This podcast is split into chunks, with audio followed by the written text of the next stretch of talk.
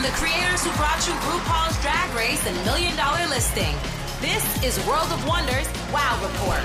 Things that make us go wow. Hello, everyone, and welcome to this week's edition of the Wow Report, where we count down the top 10 things this past week that made us go Wow. That's right. I am Fenton Bailey, co founder of World of Wonder, joined by my partners in crime, Chief Creative Officer Tom Campbell. Happy December, Fenton. Oh, yes. Festive greetings to you too. And uh, sitting on a Yule log, perhaps, uh, our literary editor of the Wow Report, James St. James. Wow! How is your Yule log? Uh, my log. You want to see my log, baby? No, no, no, no. doing? Is that what we're doing now? Well, you are, We just, to we put up- just got back on CNN. Don't don't show us your log. you are supposed to put the decorations up right today. Like they're supposed to be up. Have you? I, don't, I Tom, I don't see any Christmas decorations. Uh, no, I, I do it all in New Hampshire when I visit my family. I you it are going to have to stay tuned for our bar humbug show where we just bitch and complain about everything um, for a change, right? so different from today's show. Meanwhile, over here at Positivity Towers, it's number ten. Tom. Number 10. I warned you guys last week, and it's true. I went to New York for Thanksgiving. I was there from Monday to Saturday, and boy, did I get a lot done. Um, and I want to tell you mostly about the theater that I experienced because I was a little bit tentative, you know, going to New York for the first time. Do I want to be in a theater? Well, you know, they take everybody's vaccination card. There's like a COVID team outside before you even get to the theater. They look at your ID, they actually match the name. I'm sure somebody, if they're really stupid and clever, could forge it. But you know, you feel good about it. You have, wear masks during the whole thing. One of the highlights of the week was seeing the matinee on Friday of Stephen Sondheim's Company. now, It's- is wait, is company the one with "I'm still here" or is it the one with "Ladies Who Lunch"? Ladies Who Lunch. Thank you for asking. And is that the one with "I'm uh, uh, uh, to be being alive"? And it ends with being alive. Very Okay, okay. good. You passed your gay card there. Yeah, Yeah. thank you. and if I'm correct, he was still with us on the planet when you saw it. it's a very we're going to talk about him later but i went i i got my tickets last minute i am a whore and i got a ticket in the front row the, the Wow. stage was right here i have the videotape of it and um I- I just want to say that he passed away that Friday morning. No one knew about it. I went to the matinee. Clearly, no one knew about it. Patti LuPone, who sings uh, "Ladies Who Lunch," sang it to me. Wow! I know this because during the standing ovation, when my head was in her crotch, she did her bows and she shot me a look at the end, kind of like, "I see you, homosexual. I see you." And and, you know, it was wonderful. Um, what's when you different about everybody rose. Everybody Rise? Um, um, what's special about this production? It's the one that came from the UK but was postponed because of COVID. Is they did a bunch of gender reverse. The lead of of, of the original company, which I've never seen, is Bobby. And it's a guy turning 35, and it's all about whether he wants to be in relationships. And so he can he he he delves into um, the different relationships of his friends. And they have a woman play Bobby, and she's turning 35 which gives the whole fresh perspective and you know you can kind of root for a woman who's 35 and single and having trouble being it sort of makes a much more modern take than a white guy and um, there's a song also I'm, I'm not getting married it's like it's a very fast song i'm not getting married you know thing and it was made famous by beth howland made, who was one of the waitresses on alice the ditzy vera the Oh ditzy yeah. Vera. Uh huh. That's now played by a gay couple. And so it's an amazing turn. It's a standing ovation in the middle of the show. And I all I could think of, as well as the artist who was doing it was wonderful, was Beth Howland, who has left us, but how that was her moment in the sun in That's funny because I have been seeing pictures of Beth Howland, of Vera with Elaine Stritch, and I've been trying to figure out where that was That's from. exactly Thank it. and then they role reversed a couple. They kept a couple the same. It is. Uh, we'll talk more about uh, Stephen Sondheim later. It is an amazing show. It is so worth seeing the way it's staged, um, and it's it's uh, Stephen Sondheim. You know, one of the many many plays where you get to see him at his best, where he's being. It, I think it was very exploratory and only slightly successful in 1970 when it arrived, and now it is. It's it's it's aged beautifully. Interestingly, um, you never know what song is going to define your career when you die. It's just sort of like up to the world afterwards.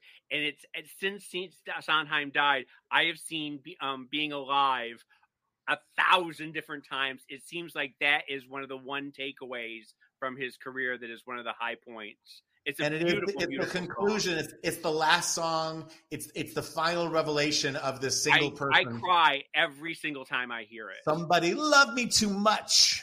Yes. Wow. wow. All right. Well, we've posted links on the Wow Report for more information and tickets if you want to go see Company. I've never seen it, so I, have heard. I know, I know. I, this is this the whole episode is going to be an education for me Honey, we could I, do a whole series of things you've never seen that we introduce you to. I have a feeling that's our next rate podcast. It's a bottomless pit, I'm telling you. All right, number nine, James. Number nine. Number nine, The Great is back on Hulu and season two, and it is so great. It is just my favorite TV show on the planet. It is so the, the writing is so crisp, so perfect. Huzzah! Just, and this uh, is the Catherine the Great. It is. It is. Uh, Nicholas Hoult plays Peter the Third. Elle Fanning plays Catherine the Great. This season, um, uh, there has been a coup, and she has locked him, put him into house house lockdown, house arrest, he is under house arrest while she has taken over the country. She is trying to reform Russia. She is trying to introduce new taxes in universities and getting girls to go to school and change, you know, getting medical, changing mortality rates and building roads. And she's finding resistance every along the way for everything for a country that is mired in the past and refuses to sort of modernize.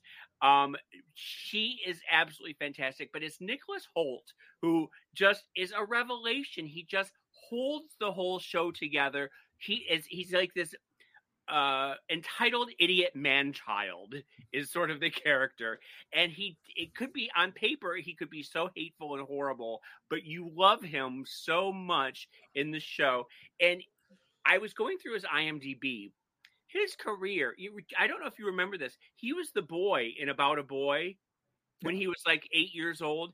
And then he went on to Skins, where he was Tony. He was in Warm Bodies, the zombie love story. I don't know if you remember that. He was in um, uh, Mad Max Fury Road.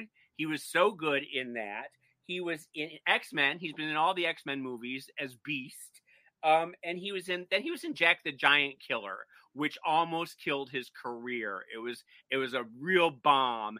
And then he came back with um uh, uh something else I can't remember. But the, he's just he deserves all the awards. I Fenton, what are you thinking? Have you watched? How many episodes of this season have you seen? I'm on five right now. Oh, okay. Because me and Nolan sat down very excited to watch the first season. I mean, yeah. the first episode of the second season and we laughed and we thought it was good, but it felt we just felt like it hasn't really developed at all. And so we were a little bit like, oh, a little bit let down feeling. I don't know. So I guess we have to plow on, right? Does it get does it pick up? Plow on, yeah, it does. I mean, I think at this point it's one of those things. I I I was sort of wondering too, where does it go? Because at a certain point, he's going to be dead, and she's going to be old. And where do you? I mean, like, are they? Is it going to be like The Crown, where they just can put different actors in? Uh, or but the donkey. I mean, we we've got to be around for her fucking the donkey, right? Well, she, she, keeps saying that she. Everyone keeps. Well, that's the funny thing because everyone has to give her tributes uh, from around the country, and everyone keeps bringing her horses. and she finally opens up the door and screams to everyone, "I never fucked a horse!" Because everyone keeps saying we've brought you a Shetland pony because we know how much you love them, and she keeps getting madder and madder. supposedly, supposedly that was a rumor started by the people who replaced her, the regime that replaced her. Yeah. That was the way they would sabotage the history. Well, I mean, it's a bit. You think about this throughout history. You know, Mary Magdalene was not a whore. That was something that happened during the Middle Ages when they decided to, you know, to besmirch her her reputation. Um, Clara Bow never fucked a football team. You know, I mean, like all throughout history, women have always been besmirched by men who, in, and then history just goes along with it. Well, also these sexual myths, because I think Fatty Arbuckle and the champagne bottle. I don't exactly. think that's true that never either. happened either. She, Right. Um, she was hemorrhaging from uh, a botched abortion. Right. She had that toxic shock. Yeah. Yeah, So- and so I mean, but but people are always trying to you know make women into whores. Mm-hmm. They say a lie can go around the world before the truth can put on its pants or something, right? There you And it's and you know hundreds of years later, we're still talking about her fucking a horse. Poor thing, bless her heart. I thought it was something to look forward to in the season. I was excited. Like, You were You never excited for the no, that's a porn. You can't do that. No, And I, if you've I- ever seen a porn with someone being fucked by a horse, I don't think you ever want to wa- watch. Let's it hold on to our, our, our promise. Wow report, no bestiality, no uh, cannibalism. no cannibalism. Okay. Wish in one hand, shit in the other. See which goes up. Okay. Well, The Great is streaming on Hulu. Tom, you've never seen it, have you? I haven't. I need to. Oh my It is. god! re- It is. If did you watch? It, did you see the favorite in the theater? Did you watch that movie? Yes. Yes, it is the same writer, the same producer, the same. Oh, is it? I didn't realize that Yeah, because I it's, think it's the is same. It's the Hmm. same pr- team. they they love that kind of decadent, incestuous, uh, hot house royal scenario stuff. They do, but they also give it that modern twist where it's like nobody really spoke like that during the time. So, I mean, like it, the dialogue is very modern. All right. Well, let's Anyway. go on to number eight Number eight. because it actually has a, a, a connection to number nine and a connection to number 10. I went to see Six. Six. I was in New York too, Tom. I didn't know you were in New York. That I didn't Monday, know you were in New York. you missed two screenings of um Wojnarowicz, Fuck You, Faggot Fucker. I was like, you could have come and seen it twice. Oh, I would have loved to. Yeah. Instead, on one of the nights, I went to see Six, which is this amazing. Well, first of all, they're saying it's the first musical, new musical since COVID, because it was supposed to open when Broadway shut down. And it's the story. The six are the six wives of Henry VIII. Divorced, Oh, beheaded, died. Divorced, beheaded, beheaded, survived God. and that's like the the hook of the opening song. It's a musical, but it's not like a Broadway musical in the sense of a, a Broadway musical. The six wives, Henry, Wi- uh, the six wives come on stage, and they have a backing band who are called, uh, I think they're called the Ladies in Waiting, an all girl backing band, and they are like a girl group of six, and they are on tour. You're supposed to believe and after they've done the opening number, they have a little chitty chat amongst themselves and they decide they're going to compete to decide which of the six wives of Henry VIII is really the true star. And as such, the leader of the of the leader of the girl group, the six. And so they each then do their individual numbers. So you can see Are they dressed in period pieces? Is that what it is? They are fabulous. They have taken each of the six wives of Henry VIII, given them their, each their own story based on a nugget of the truth. Like, for example, um, Anne Boleyn's song is "Sorry, Not Sorry," and uh, Anne of Cleves, she's kind of like a Nicki Minaj character. Um, my favorite, yeah, Anna of Cleves. She gets this fabulous Gaga esque introduction at the House of Holbein, H A U S, House of Holbein, because Henry VIII picked her by looking at Holbein portraits. He never met her. She was shipped off from Germany. She arrived, met Henry VIII, took one look at her, and he was like, ugh, he felt he'd been misled. And so you said that I had tricked you because I didn't look like my profile picture. And she is amazing. She like lives in a castle and has this fabulous life. She's like, I don't care if you don't like me, fine. And so all of the wives have their own different story. And what they've perfectly, they have distilled the essence of pop music perfectly. So one of them, Catherine Howard, is like Ariana Grande. And one of them is like Beyonce. And all the songs that they sing are, are just sort of, they're not copies, but the sort of the DNA of the songwriting is perfectly transcribed. And the lyrics are so witty. Mm. I saw this in the UK, the first season of Drag Race UK. Oh, So it's come from Britain, as has Yeah. company. They're both playing there, so time's caught up with us. I, you know, because I like to make things about me when they're not about James, and that is, um, it's a musical. It's a RuPaul's is. Drag Race musical Yes. on Broadway, and Very it's like simple. If the Spice Girls had all married Henry VIII, and then That went on. brilliantly put. Brilliantly put. Did you love it, Tom? I enjoyed it a lot. I went with my friend Johnny, who you met, who's a bit more uh, traditionalist, and he, he thought it was awful. And I thought it, all I was thinking was like, we can make money. I was thinking, ka-ching, ka-ching. This is a musical. Like I we should. it, it is a musical, and I will say this: I think, I mean, bless them, Toby Marlow and Lucy. They're both in their twenties. Makes you sick. Uh, they've got this huge international hit. I think they're like twenty-seven. They went to Cambridge. They met in the. Uh, They went to the Edinburgh Festival Fringe with this. I mean, it's the kind of like success out of the box that you dream of, and that, of course, there's going to be a movie. And but I will say this, and this is said with love, because I'm hoping to meet them very soon. And Tom, you'll be in that meeting, I hope. Good. It owes a huge debt to Drag Race, a huge debt in, in the best possible way. And they even talk about herstory and they talk about Queenspiration. So, you know, and I think what a great thing to do to take a historical subject and drag it up and just put put it in a sort of modern idiom. It's really great, James. You, I think You ever see the uh, herstory of uh, the baddest bitches uh, in, in herstory with with our with Alaska playing uh, Eve, who sounded just like Britney Spears? You know, we you know, so I I love I- it. I I think it. you should don't- you should do your own Six Wives of Henry VIII as a Drag Race challenge. Um, yes, we're talking to Brett about bigger, bigger things, bigger Oh, things. oh, bigger. We'll be coming to you soon. All right. Okay. That is number uh that was number 8. Yeah. Um 14 queens. We're going to take a break. 14 queens are competing for the title Queen of the Universe. Um, hosted by Graham Norton, streaming now on Paramount Plus. And if you want to wait a couple of months, it's coming to Wow Presents Plus. But for now, you have to get Paramount Plus. You're listening to the Wow Report on Radio Andy.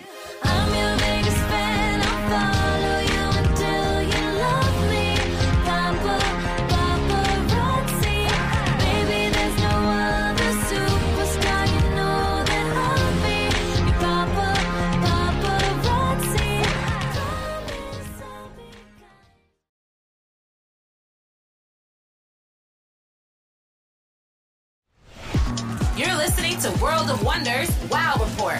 Things that make us go wow. Welcome back to the Wow Report. I'm Fenton Bailey here with Tom Campbell and James St. James and Blake. Yes, he does have a last name, Jacobs. All right, we're counting down top 10 things that made us go wow. We've reached number seven, Tom. Number seven. All right, I'm going to fly through three more plays I saw because I was out of control. I saw the acclaimed The Lehman Trilogy. That is three hours long. It's three hours long. It gets a tiny. At the end, I was late to have dinner with my friend Johnny, so I was a little bit like, okay, get okay, wrap it up, wrap it up. But it's beautifully. I believe Sam Mendes is the director. I have to look things up. It wouldn't be great if I did any research. Um, I was in the second row. The set was. It starts off at 2008 with Lehman Brothers shutting down because of the crisis, and then it flashes back to the beginning. They started off as German immigrants, three brothers, one at a time, came to, through New York, and then went to. Um, Montgomery, Alabama, where they started their fortunes uh, in a little cotton fabric store. Then the, the cotton fields burnt down, and they they uh, sold supplies to the plantations. This is all before the Civil War, and were able to get a piece of their crop. From that, they realized, oh my gosh, you can make money selling cotton to the industrialists in the north. So they became middlemen, and they they they got all of the plantations to give them their cotton for deals. And then they didn't that it was about other markets, like, and they moved to New York, and it was about coffee and all these different markets. And then it became a bank, and then they helped create the stock market, which wasn't about actual commodities being with them; it was about the numbers of them. And then things got faster and faster, and ended up with this consumerism and all. You know, it's it's, but it's brilliantly done. It's kind of like a really, really entertaining, poetically stated Wikipedia page. And I, uh, was gonna say it- this, I don't think anything about this sounds interesting. I'm sorry. I'm doing I'm terrible hours of this. I'm bored after three minutes. All right, good. So next, I went to see in a very different vein a, a matinee of Ain't Too Proud, the story of the Temptations, which I knew would not be Shakespeare, but it did have beautiful, talented Broadway actors and actresses singing the hits of Motown, and it brought me great joy. Part of it too, and it was like a Wikipedia page. It was sort of like, and then Mr. Gordy told us we weren't going on stage. You know, it was like it's very like just tell you some plot and then do a number. But I was fine with that. By the end, all of the temptations who you know died of this or died of that, this disease, only one is left, and everyone's sort of weeping, and they sing three great songs in a row, and you're really happy. It's a hit. Motown, for some reason, wasn't a hit. Ain't Too Proud to Beg is a hit, and um, and I enjoyed it. And the audience was filled with young people, old people, black people, white people, and that made me happy. Last but not least, Flying Over Sunset, a brand new musical that James James Lapine at the Lincoln Center, that James Lapine, who's worked with Sondheim a lot on Sunday in the Park with George, who's up there.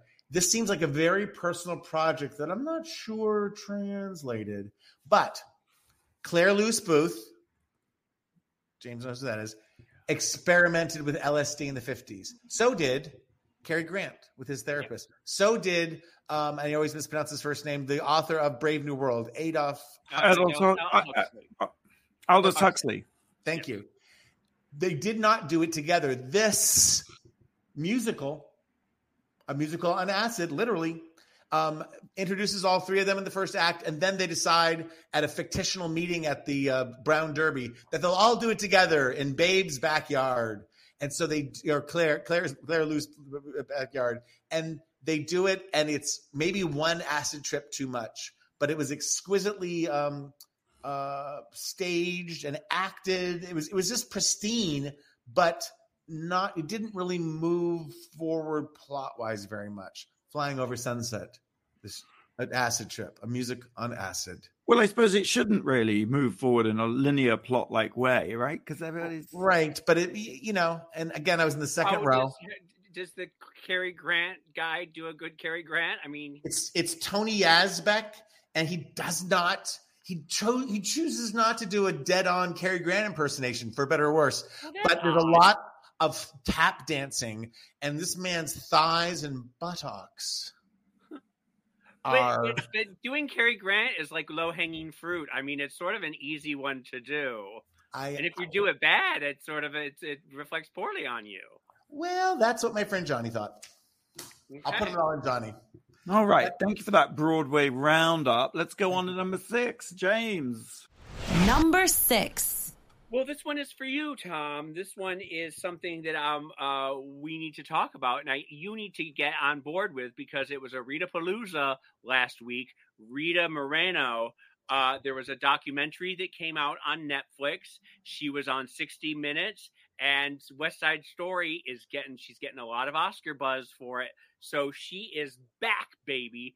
And I watched the documentary. I watched the, the 60 Minutes thing too, but the documentary is really fascinating because she's talking to the camera. She's it's it's basically her telling her story, and she's talk reflecting on 50 years in Hollywood, 50 years in show business, and she doesn't like looking back on it. She there is very little in her career that she is proud of. She faced so much racism early on those first 20 years uh, in Hollywood she was always playing in brown face she was playing island girls she was playing native americans she was play- like anytime there was a, a, a role that was not caucasian she was she was but she played asian in Yep. um yeah, the king and King i and I, yep. she's always in these little pigeon accents really really you know it, it's real reductive re- real sad and she's not proud of a lot of that work and it isn't until west side story that she has something that she can be proud of but um She won an uh, Oscar and for that. af- and even after that, she was still back to doing crap movies, crap roles in crap movies. She also talks about how she was, um, the studio made her go out on studio dates, studio arranged dates, and she was sexually uh, attacked. She was raped. She was violated. She um, didn't have the agency to say, "I, I, you can't do this to me." She was a, a woman in Hollywood, so she looks back on it and she's she's pretty bitter about it and it's very sad to hear her say how you know you think that you needed all of that to get to where she where you are now. You need all of that before you can have you know J, J- Lo opening movies and things. It's just one of those things like um you know Hattie McDaniel. You had to get through Hattie McDaniel to get to Dorothy Dandridge or Eartha Kitt or Halle Berry or whoever. You know, I mean like you it's it's it's in it's small steps, but she it's for her to go through it is very sad. Um, she's very happy. You know, then Oz comes along, revitalizes her career late in her career, and then now she's one day at a time. She's very happy there. She's very happy with West Side Story. So it it ends up being happy, and she ends up wanting to tell girls to you know to stand up for yourself and to you know always have agency and everything. It's just a fascinating documentary, and it's but it's sad that that someone Yes. who is so legendary can't look back on her career with pride. Well, we throw around the words like pioneer and trailblazer, Yes. but but you're reminded how much injury and Yes. trauma and and how, hurt how much yeah, how much trauma is on that trail. that goes with Really? that. Yeah. Yeah. God yeah. bless her. So I it's love her. And um, if you just want to watch the 60 minutes thing, it sort of encapsulates I will. I'll that. watch Yeah. both. I, you know, I saw her at the at the Catalina Bar and Grill a couple years ago. You know, Yeah. she's, what ninety? She's like Yeah. up there, right? I think Uh-huh. she's sixty years in show business. Not, you know, I think she's she's been around forever. yeah, but 1950, I believe, was her first movie. But uh, yeah, but she's just amazing. And and the, the thing about her to be superficial is she didn't Wait, no, that's age. 70 years. Hold on, that that's 70. Yeah, 50. Yes. 1950s. That's 70 Yeah. years in showbiz. She there, there was some point in her career where I recognized in the seventies and I became aware of her that she just stopped aging. There was like thirty years where later and Around just- Electric Company. Yes. She's very proud of her Electric Company, too. hot That's, body, great hair, beautiful face, and just looked that way for 30 years. She does she still looks good. She still does not look 90, but she is an amazing, you know, uh, force of nature. I love her. so and much. it's funny because you see her still to this day. I don't think she gets the respect that she probably deserves because she's going to events and she's doing her own makeup and she's putting, you know, picking out, you know, buying outfits like you see her shopping and like nobody is coming to her, styling her. You know, it's just, it's very sad that she deserves more than she gets, I think. But she is a Mhm. legend and we love her. We love her. And if she gets nominated, it will be the first time anyone has been nominated, I think, for the same role in in a mo- in a movie in a movie remake. Oh, No, no, no, no, no. I, I think for the same movie and in the movie and the remake. same movie. Kate- She's not Anita in this, I don't think. Yeah, um, but Cate Blanchett, of course, played was won twice for playing Queen Elizabeth the first. Rita Moreno, just a girl who decided to go for it, is streaming on Netflix. It's great. Number five, Number five. another play. It's all about Broadway. Yes. Um, this was called Dana H. I have never seen anything like it in my life. Straightforward stage, like a sort of motel room in Florida, pastel colors, single chair in the middle, someone sitting on that chair. And before, there's a little kind of diatribe at the top that's on like a video screen where they basically say, This is a real life true story. And the actress, Deirdre O'Connell, is playing the part of Dana H., who so happens to be the playwright's mother. And it isn't really a play written in the traditional sense, in that it consists entirely of interviews with the playwright's mother, in which she tells the most harrowing, creepy, spooky, bizarre true life story that happened to her. And What she happened? she was an extraordinary character. She was um uh, one of those people who ministers to people at the end of their life and you know would just literally just send hundreds of people on their way at a nursing home and in the course of this she came across this hitler no uh what what is the um Nazi. uh, the what is the white power organization um White supremacists. supremacist. supremacist. Ku Um, Klux Klan, the Proud Boys, the not the proud boys sorry you're gonna have to Aryan Nation. Yes, Aryan Brotherhood. Yeah. He was a fugitive, as it were, from the Aryan Brotherhood. Terrible life. Ended up in a psych ward. She goes to help him. He gets released. he ends up breaking into her home, and there is the most harrowing five months that follows. I don't want to give it all away, but what's all that aside, the entire show is lip synced. The actress, Deirdre O'Connell, is lip syncing to these tapes of the playwright's mother telling this story. And you think when they tell you this at the beginning, well, this isn't going to be so great. But oh my God, the if ever anyone ever doubted the power of lip syncing to somehow elevate or transform something, go see this. Like 90 minutes, no intermission. Everyone was on the edge of their seat watching her tell this story. And you forget that she's lip syncing, you know. And it I, I just don't want to give away what happens in the story, but it's it's you know, she made the mistake, I guess, of taking him home for Christmas when he was first released because he had nowhere to go. So then he knew where she lived. And it just descends into a maelstrom of just horror.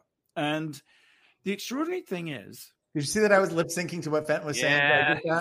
that? I wasn't feeling it. I think it's a little the, extraordinary, thing is that Lucas Hnath, who's the playwright and whose mother is Dana Higginbotham, he never actually interviewed her about it. She finds this whole story so traumatic. She's never been able to speak to any of her family or loved ones. And in fact, after this whole thing went down and after it was all over, she kind of cut herself off from her entire family.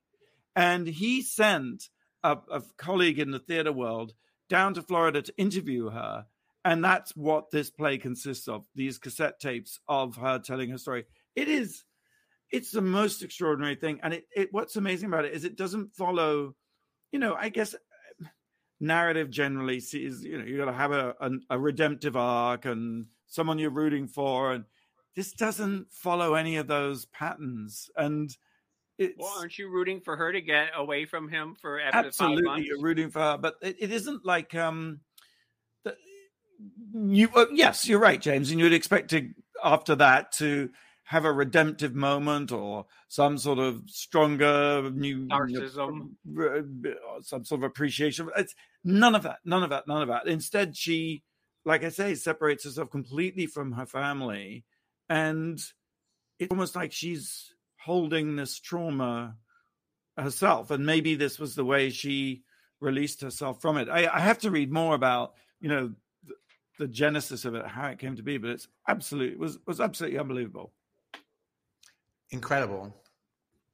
I want to see it. yes oh and it wrapped production on november 28th so you'll have to wait for the next production Okay. um by the way the bitch who stole christmas speaking of lip syncing the bitch who stole christmas premiered last night on vh1 and it's one of I, I think it's something like 145 Christmas movies this year. You don't need to watch any of the others, 144. You need to watch The Bitch Who Stole Christmas, starring, of course, RuPaul, who is amazing, and a zillion drag queens, and Krysta Rodriguez, and everybody, everybody you'd ever Yeah, want to see on television. of people, loads of people. And and and I have to imagine. I don't know how this works, but it has to be on demand. It has to be on demand. So if you've missed it, just go. You know, you still have cable. Go on demand. Find it. Find it. Hey, I'll tell you, it's coming to VH1.com. Wow Presents Plus in March. So just if you want to Oh. hold on, Christmas came late this year. I believe you can stream it on the VH on VH1 with your cable subscription. Thank you. Um, I have a question. Since this is our Broadway show, I guess, all about Broadway. don't sound too enthusiastic. What's our what is the longest running Broadway show ever? All right, we'll be right back after the break. You're listening to the Wow Report on Radio Andy.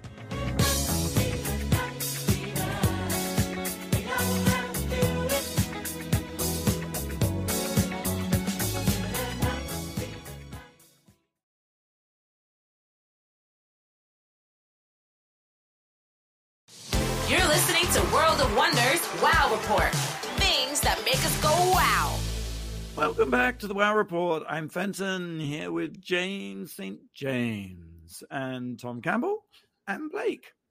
Hi. Um, I asked, what is the longest running Broadway show of all time? Well, Tom, I know you know the answer, and I'm going to also ask you though: Isn't Mousetrap the longest running play? Didn't Mousetrap uh, off Broadway for something like 50 years? Oh my Actually, I think it's in the West End, James, and it's Is it- still it's running. still going, It's been- right? Yeah, mean- it's been on my entire life. It's older than I am.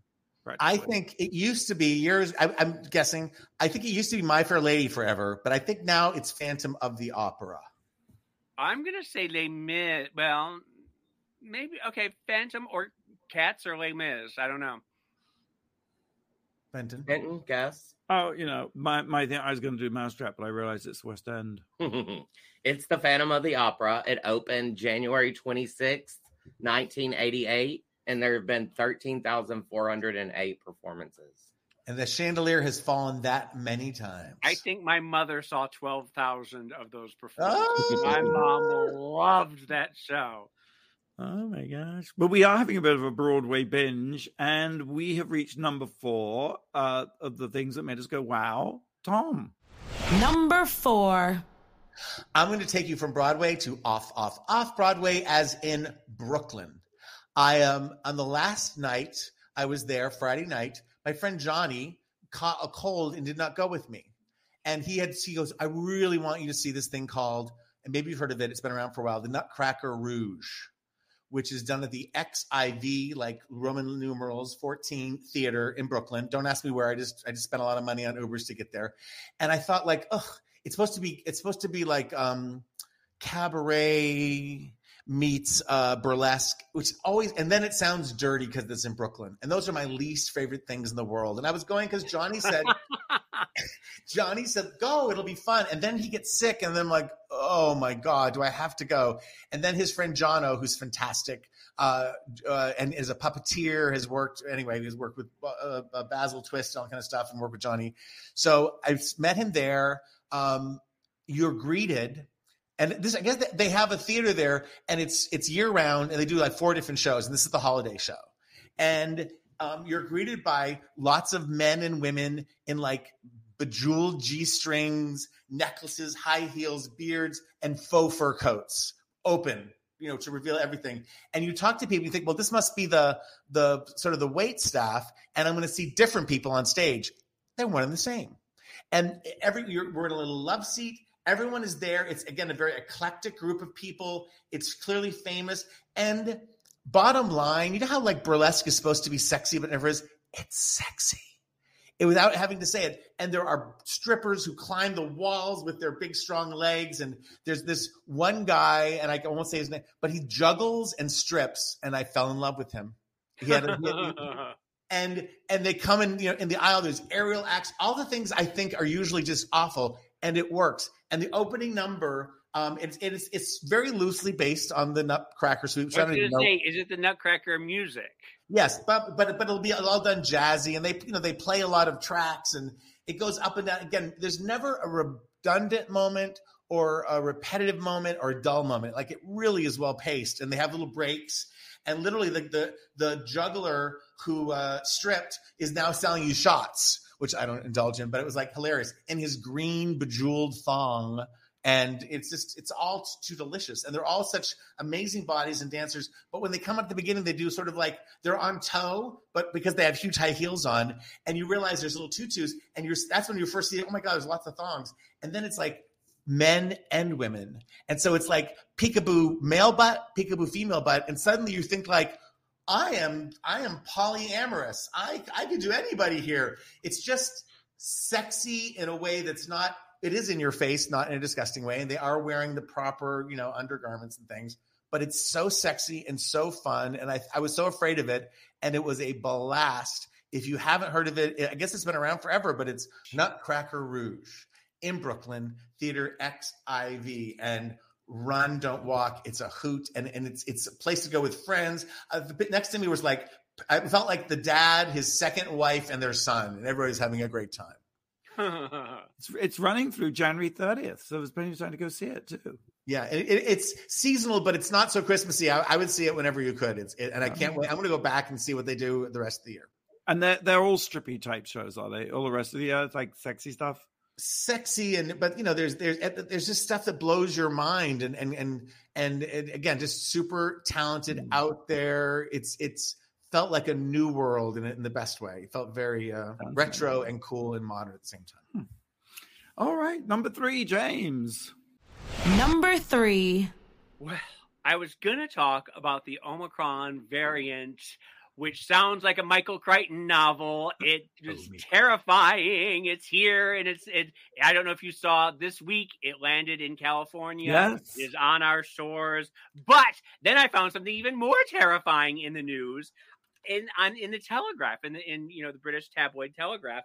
They were talking about um the world's first living robots have started to reproduce. They are self replicating machines called Xenobots, which is even a scarier name than, than Omicron. The Xenobots are coming for you. Um, they are microscopic animal machine hybrids um, that uh, um, uh, scientists have put into petri dishes with the embryos from uh, African clawed frogs, and the embryos they they scrape up all the the I, I don't even know how to explain this. I don't even know, but somehow the machines, these xenobots, are replicating. They are giving birth to baby bots, and the baby bots are supposedly they are um scientists hope that someday that it will help to clear plaque from arteries that these microscopic self-replicating things will clear will you'll send them into arteries and clear and they will also be able to help remove toxic microplastic from the oceans and they will help. But the thing is is that they can also if they can replicate they can also repair themselves and if they are damaged or torn and i don't know that that's a road we want to go down because that sounds like terminator right there where you you, you blast them you think you're killing them and they just repli- you know reproduce themselves and make themselves so it just it all sounds very terminator and scary and skynet and uh the It world of says here they can walk and swim, survive for weeks without food, and work together in groups. Yeah, yeah, yeah. I'm telling you that if Omicron doesn't get us, the Xenobots will. they So- sound like they sound like world of wonder should hire them like that right. Replace all of us. I'm Fenton Bailey, and welcome to the Wow Report with Xenobot 1 and Xenobot 2. All right. Oh, shit. Um, That's scary, James. Number two. Number two. I saw a terrible movie, and I was going to save it for Bar Humbug, but it's too long to wait, and I'm just a, just a volcano of malice about this whole House thing. of Gaga. No, I saw Spencer. What is Oh that my oh, oh oh the, Di- the the princess di movie Yes, with Kristen musical. Stewart, who, I mean, it's what it, what do they call it? A fable from a true tragedy. So, Lady Di goes off to spend a weekend at Sandringham. how often do we need to hear this damn story about? I I'm so tired of Lady Di, Princess And Di. and start off with she's driving herself alone, so that's a fable because that wouldn't happen. And she gets lost, and she walks into a cafe and says, "Oh, I'm lost. I don't know where I am." You know, symbolic, right? She's lost, doesn't know who she is. Where Or she is. She's lost the plot. things go from bad to worse. It's all about the food that they're having because, of course, she had anorexia and a bulimia and eating disorder. and I tell you, I mean, a lot of it is true in the sense that, yes, it talks about her eating disorders and it talks about um, her uh, wanting to throw herself downstairs and um, cutting herself. But the, the problem is, the royal family don't say anything ever. So you don't get a sense of like, unless you know already the story and how terribly treated she was. Well, you get none of that- know at this point, though. Uh, That's Well, I know, and you get none of that in the movie. So it just seems she just seems very self-obsessed and very complainy, which I don't think is the intention of the filmmaker. But I believe in real life that she probably was inte- in- nasty and, and self obsessed and needy.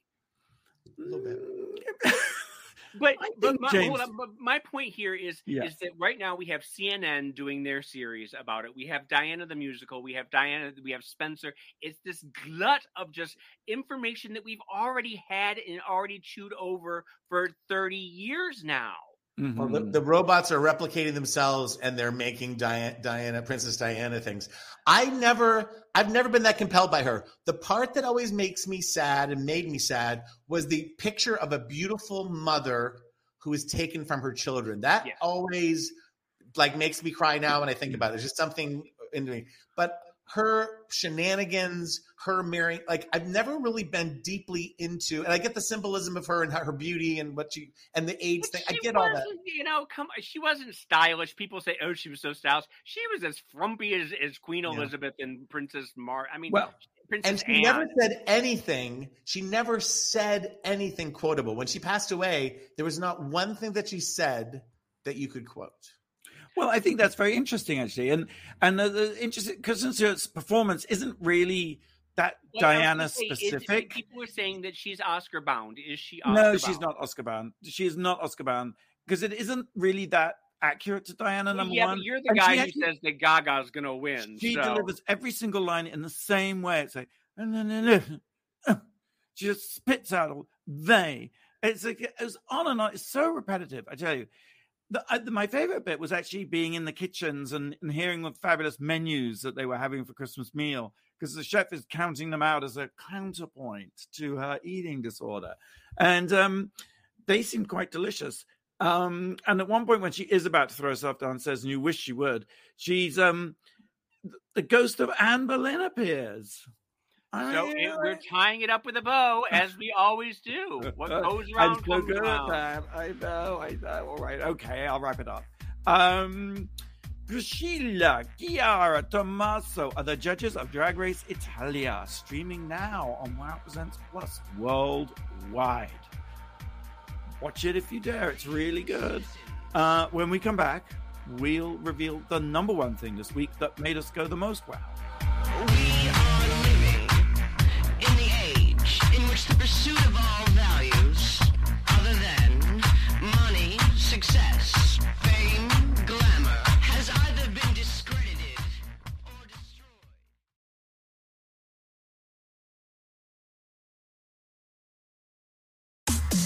You're listening to World of Wonders Wow Report. Things that make us go wow. And welcome back to the Wow Report. I am Fenton here with James and Tom and Blake. And we've been counting down the top 10 things that make us go wow. We've reached number one. Number one. And I wait, hold on, Tom. Before we do, I want to say before we get into our number one that the fashion community lost two people this week that um, were giants in the industry. We lost Virgil Abloh from Louis Vuitton, who by all accounts was a genius and a revolutionary. We also lost a legendary legend, Adolfo, who um, was uh, society designer and, and Nancy Reagan's great go-to. Uh, and I would talk on and on about both of those, but we do need to get to the big, the big one that we lost this week. and and again, no disrespect to those people, and may they rest in perfection. The the big news that's touched so many people. It's big in the gay community. It's big in the theater community. It's big in the world. Is the passing of Stephen Sondheim, who is being called the Shakespeare of the broad of Broadway, which isn't. You know, when you start to read his accomplishments, we always knew them, but it's like you talk about sort of threading into the fabric of life. He wrote the lyrics for West Side Story. He wrote the lyrics for Gypsy. He wrote, you know, Funny Thing Happened on the Way to the Forum. And then all of his innovative plays, he never repeated himself. Company, I'm Still Here. You know, uh, Send in the Clowns is a song he wrote.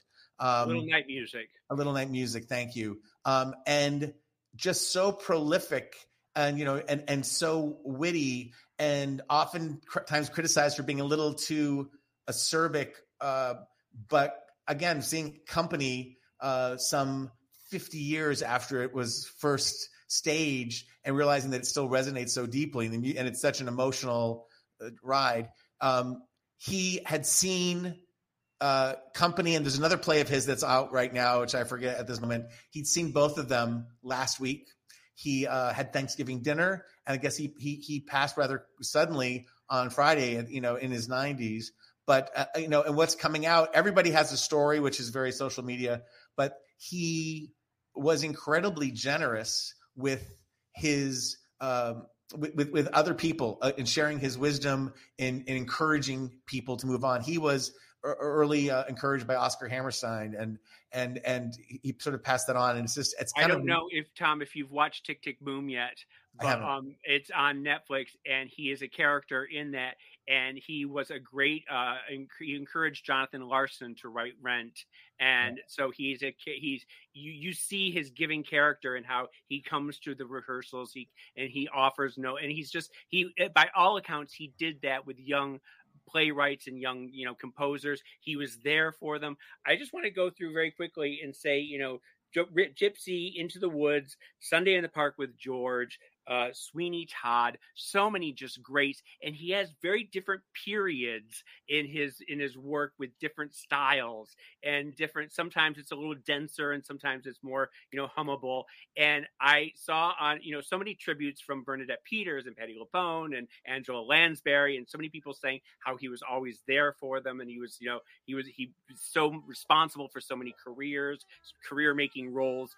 Um, and someone said that Rose's turn is for white people what um I, and i'm telling you i'm not going is to black people and you know someone tell me when is it my turn don't i get a dream for myself Yeah. and that's sort Ethel of Merman. He worked with everybody. So it's just it's hard to say more than it's already been said. It's kind of I'm kind of a lack for words, but it's it's harder to imagine someone who has uh, had more of an impact, deep, emotional impact on the pop culture than than than the Shakespeare of Broadway, Stephen Sondheim. And you know what's interesting is he was 90 plus years old. How old was he? Something like that. And he was just as relevant this week as he's ever been in his life. He with Tick Tick Boom coming out and people are sort of rediscovering who he was. Company opening and West Side Story w- w- Yeah. is opening this week as well. So he was having a moment at 91. And if you're gonna go out, go out on top when you uh, when you are in your nineties. yes, in your 90s, in your sleep, but when you are having a real moment in your career where everyone is, you know, loving you, and that's the way to go out. Hmm. We've still got 30 plus years in us, guys. Come on, let's keep going. God, please no. Rest in perfection, Stephen Sondheim. Well, that's all we got time for this week. Thanks for tuning in to the Wow Report on Radio Andy. Previous episodes, you can get them on our YouTube channel, Wow Presents. And uh, God willing, uh, we'll see you same time, same place next week. Until then, go out and do something that makes the world go wow. wow.